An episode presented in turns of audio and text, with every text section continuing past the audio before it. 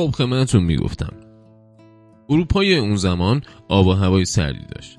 در نتیجه اونها باید به دنبال یک رفتار تکاملی جهت و مقابله و سرما بودن. مطمئنا یکی از بهترین روش ها استفاده از غارها بود. غارها به خاطر ساختارشون می‌تونستن انسانهای اون زمان رو از هر نوع سرما با کولاک احتمالی حفظ کنن. در واقع انسانهای غارنشین عمدتا نادرتال هایی بودند که تا حدود 15 هزار سال قبل در روی زمین جمعیتی در حدود 70 هزار نفر داشتند.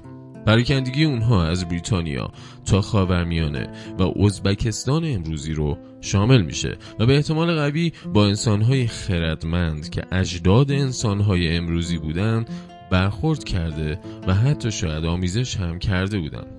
به همین جهت دی ای اونها با دی ای انسان های امروزی شباهت داره. ناندرتال ها به طور خلاصه نمونه موفق تکامل انسانن که البته بیش از 280 هزار سال دوام نیاورده و منقرض شدن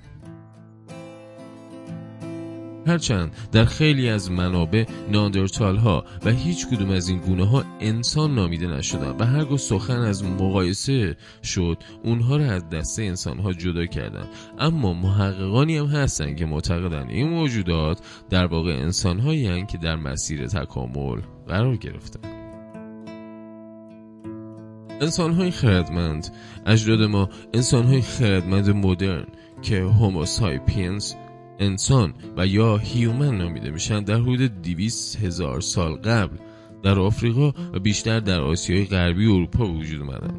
در واقع تنها و تنها موجودی که اون رو انسان مینامن و انسان قبول دارن همین Homo sapiens ها هستن که حالا با جمعیتی نزدیک به 9 میلیارد نفر زمین رو تصرف کرده و با همکاری چشمگیر و بینقص در حال نابود کردن کره زمینند انسان خردمند تعامل ها و تقابل های زیادی با ناندرتال ها داره و در واقع اکنون که دانشمندا ناندرتال ها و گونه های دیگر رو با غرور تمام انسان نامند راه و رسم زندگی شکار و بقا رو از همون آموختند.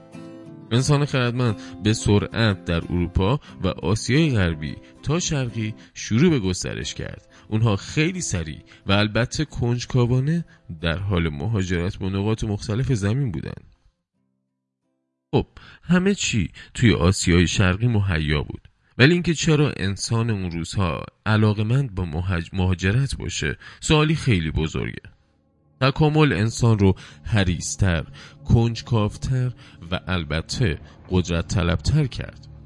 البته تلاش برای بقا از ابتدا تو غریزه تمام موجودات بود ولی هرچی که هست برینگن بریج دروازه دیگه از تکامل رو برای انسان باز کرد. برینگن بریج واقع در قلب آلاسکا و شرق روسیه. نقطه ای که قاره آسیا رو به قاره آمریکا متصل می کرد تصور بر اینه که 20 هزار سال قبل اولین انسانهای خردمند از شمالی ترین نقطه آلاسکا که به شرق روسیه کنونی متصله به آمریکا راه پیدا کردند. مهاجرت و تلاش برای بقا چرخه تکامل و تغییر رو در انسان تسری بخشید در محدوده زمانی ده هزار ساله انسان ها از آمریکای شمالی تا جنوبی مهاجرت های ثبت کردند و شروع به ایجاد تمدن بزرگ کردند تکامل با همون شکل که در اوراسیا و آفریقا انسانها رو به قیافه امروزی میرسوند. با اندکی تفاوت همون کار رو در قاره آمریکا انجام داد. مطالعات در سایت های باستانشناسی نشون میده که استفاده از ابزارالات شکار و فرهنگ های خاص مردم آمریکای باستانی نشون دهنده روند تغییر مشابه شکلی انسان در سرتاسر سر جهانه. اخیرا در سال 1397 فسیل هایی از یک دختر بچه توی آلاسکا هم پیدا شده که احتمال میره گونه جدید شبیه به انسان در آمریکا هم در حدود 18 الا 11 هزار سال پیش شکل گرفته. این یافته ها نشون میده که انسان از ابتدا به این شکل که ما الان هستیم نبودیم و تغییر و تحولی دو میلیون ساله باعث شکلگیری این پر مدعای خودخواه شده. دو میلیون سال زمانی نیستش که به راحتی از کنارش عبور کرد. تنها تصور کنید که ما در سال 2020 میلادی هستیم و در این 2000 سال بعد از میلاد چقدر تحولات در زمین رخ داده. اون زمان میشه به عمق این رقم تو تاریخ پی برد و به احترام علم فقط سکوت کرد.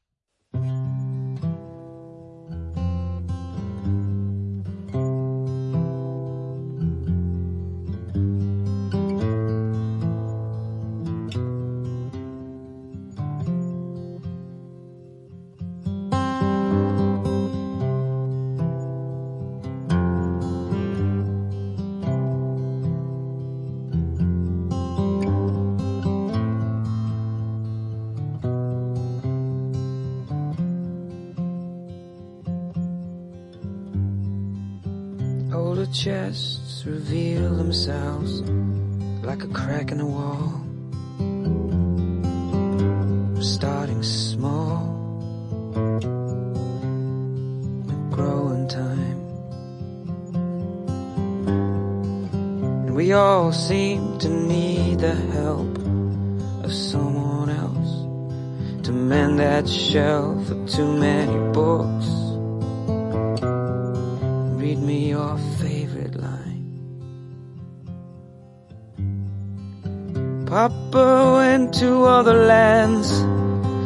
Found someone who understands the ticking, the Western man's need to cry.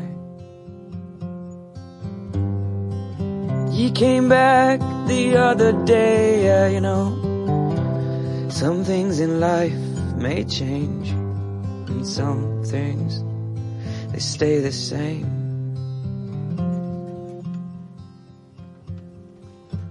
Like time,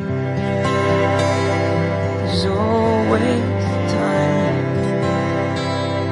on my mind.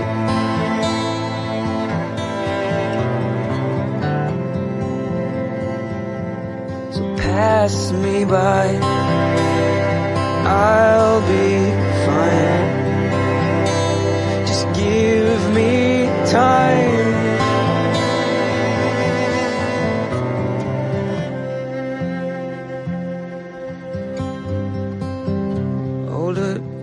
Sit on the fence with their cap in hand, looking grand. They watch their city change.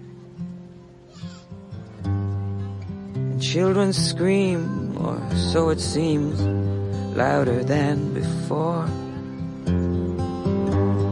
Out of doors, into stores with bigger names. Mama tried to wash their faces, but these kids, they lost their graces. And Daddy lost at the races too many times. She broke down the other day, yeah, you know. Some things in life may change, and some things they stay the same.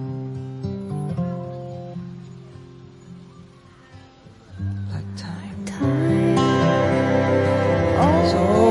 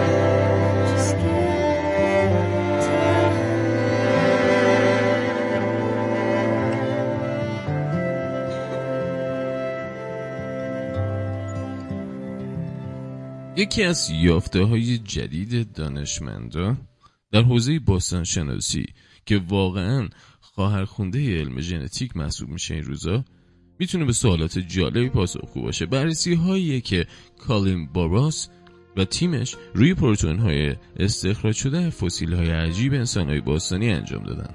در سال 2013 و در خلال کاوش در غار Rising Star در آفریقای جنوبی فسیل های انسان های باستانی پیدا شد که محققان اونها را همونطور گفتم هومو نامیدن این گونه جدید از انسان باستانی ترکیب عجیبی از ویژگی های اولیه و مدرن انسانی رو به همراه داشت که در ابتدا رمزگشایی ارتباط اون با انسانهای باستانی دیگه و البته انسان امروزی رو غیر ممکن جلوه می‌داد. باستانشناسان با پیدا شدن این گونه جدید سریع دست به کار شدن تا بتونن سرنخهایی از شناخت اونها رو پیدا کنن اما مشکل پیش روی این بودش که فسیل های جدید در جایی پیدا شده بودند که محیط برای زنده موندن رد پاهای ژنتیکی کمی گرم بود بنابراین اونها به بررسی نشانه های از سایر مواد عالی پرداختن که نسبت به دی ای ها تمایل بیشتری برای زنده موندن تو محیط های گرم داشته باشند. اونها بررسی پروتئین های استخراج شده از استخون ها و دندون های فسیل ها رو برای بیافتن ارتباطی معنادار با دیگر گونه های فسیل آغاز کردند. بررسی پروتئین ها ناقض صحت مطالعه دی ای ها نیست. مطالعات دی ای های باستانی یافته های جالب توجهی به خودش همراه داره. یعنی اقرار نیست اگر بگیم این دی ای باستانی درک دانشمندان از گونه انسان رو دگرگون کرده این مطالعات تایید می‌کنه که نیاکان ما در حدود 50 یا 100 هزار سال پیش با ناندارچال ها تلاقی داشتند. اونها همچنین دریافتند که اجداد ما با گروه متمایزی از عصر حجر که در شرق آسیا پیدا شدند حدود 50 تا 15 هزار سال پیش آمیخته شدند. حتی مشخص شده که احتمالا این گونه از انسانها با گروهی بسیار قدیمی تر ترکیب شدن. شاید انسانهای هومو رکتوس که دو میلیون سال پیش پدید اومدن و در حدود 100 هزار سال قبلم ناپدید شدن که توضیحشون خدمتتون دادم. به عبارت دیگه دی ای باستانی این مشاهده رو بیان می‌کنه که جهان اسرجر متشکل از گونه های مختلف انسانی به رغم اختلاف ژنتیکیشون تمایل زیادی به تلفیق و ترکیب با هم داشتن.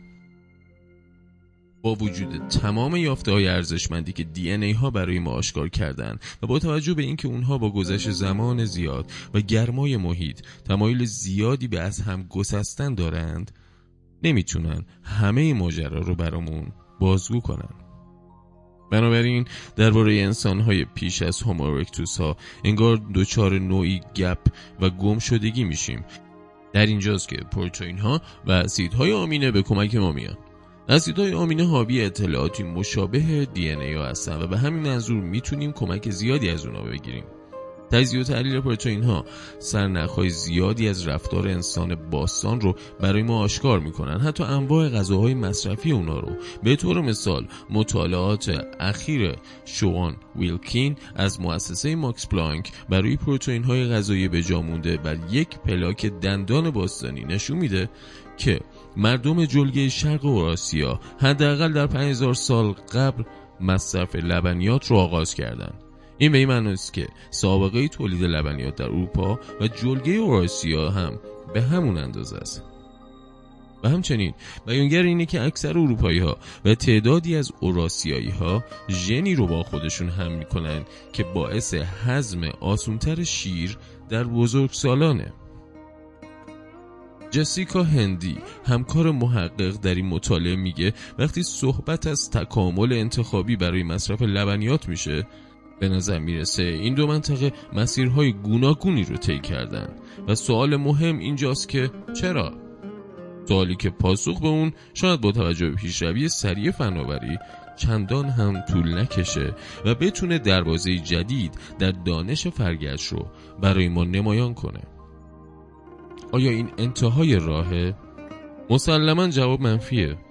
مانند سایر علوم با گذشت زمان و پیشروی فناوری یافته های انسان هم تو زمین های مختلف وسیعتر میشه و هر روز حجم عظیمی اطلاعات به دانستاش اضافه میشه. امرو اگر در کنار عدد ده ایستاده باشیم ممکنه فرد خودمون رو به صد یا هزار برسونیم. البته این حقیقت رو فراموش نکنید که این درخت تا سریا ادامه داره. و هر چقدر که از شاخه های اون بالا بریم همچنان راه درازی برای ایستادن بر فراز اون پیش رو داریم. قطعا فرگشت هنوز راه زیادی تا تکمیل شدن داره و هر لحظه ممکنه نظریه‌ای به اون خدشه وارد کنه. تنها کاری که دوستداران علم باید انجام بدن احترام به یافته های جدید و البته مستدله پر واضحه که فرایند تکامل انسان تموم نشده. سوال اینه که اگه بتونیم یه میلیون سال دیگه دووم بیاریم انسان چه شکلی میشه؟ در پژوهشی که به مطالعه قلب فرینگهام معروفه به این نتیجه رسیدن که در چند صد هزار سال آینده زنان کوتاه قدتر و چاختر خواهند بود. این مطالعه نشون میده زنانی که قدشون کوتاه و وزنشون زیاده تمایل زیادی برای فرزندآوری دارن و معمولا فرزندان سالمی هم دارن. اگر چنین روندی ادامه پیدا کنه شاید سی هزار سال دیگه نوادگان این زنان کوتاه قامت و چاقتر شن. توجه کنید که منظور از تفاوت در قد شاید نهایتا 5 سانتی متر و تفاوت در وزن نهایتا 10 کیلو باشه. چرا که روند تکامل خیلی کنتر از اونه که فکرشو کنید. مطالعات نشون میده که توی 20 هزار سال گذشته مغز انسان ها کوچیکتر شده. پس میشه گفت که در آینده مغز انسان ها کوچیکتر خواهد بود. البته به این معنی نیست که انسان خنگتر خواهد شد. دانشمند امیدوارم مغزهای کوچیک انرژی کمتری مصرف کرده و بازدهی بیشتری داشته باشن مطالعات انجام شده روی جمجمه انسان نشون میده که مغز انسان از 1500 سانتی متر مکعب به 1350 سانتی متر مکعب کاهش یافته. پس انسانهای 100 هزار سال دیگه به شرط وجود مغزهای کوچیکی خواهند داشت. پیشرفت علم پزشکی. تاثیر زیادی در قدرت میکروب ها و ویروس ها گذاشته. مطمئنا ویروس ها قوی تر و کشنده تر هم میشن و زمانی می‌رسه که بدن انسان یا باید فکری برای تطبیق و شرایط پیدا کنه یا مانند 98 درصد گونه های دیگری که روی زمین زندگی کردن و منقرض شدن تنها فسیلی از این نوع انسان باقی بمونه. برگشت تا به حال. کمک های زیادی به جامعه پزشکی کرده. و با توجه به بررسی کدبندی های دی ای حتی میشه امیدوار بود. در آینده دیگه بیماری های سلولی مثل سرطان وجود نداشته باشه. میشه امیدوار بود که دیگه کودکان با مشکلات ذهنی و معلولیت های جسمی به دنیا نیان. برگشت. به خودی خود شاید تأثیری روند نداشته باشه اما دیدگاهی رو خلق کرده که به کمک اون دیدگاه میشه آینده بشریت رو خیلی بهتر از الان رقم زد.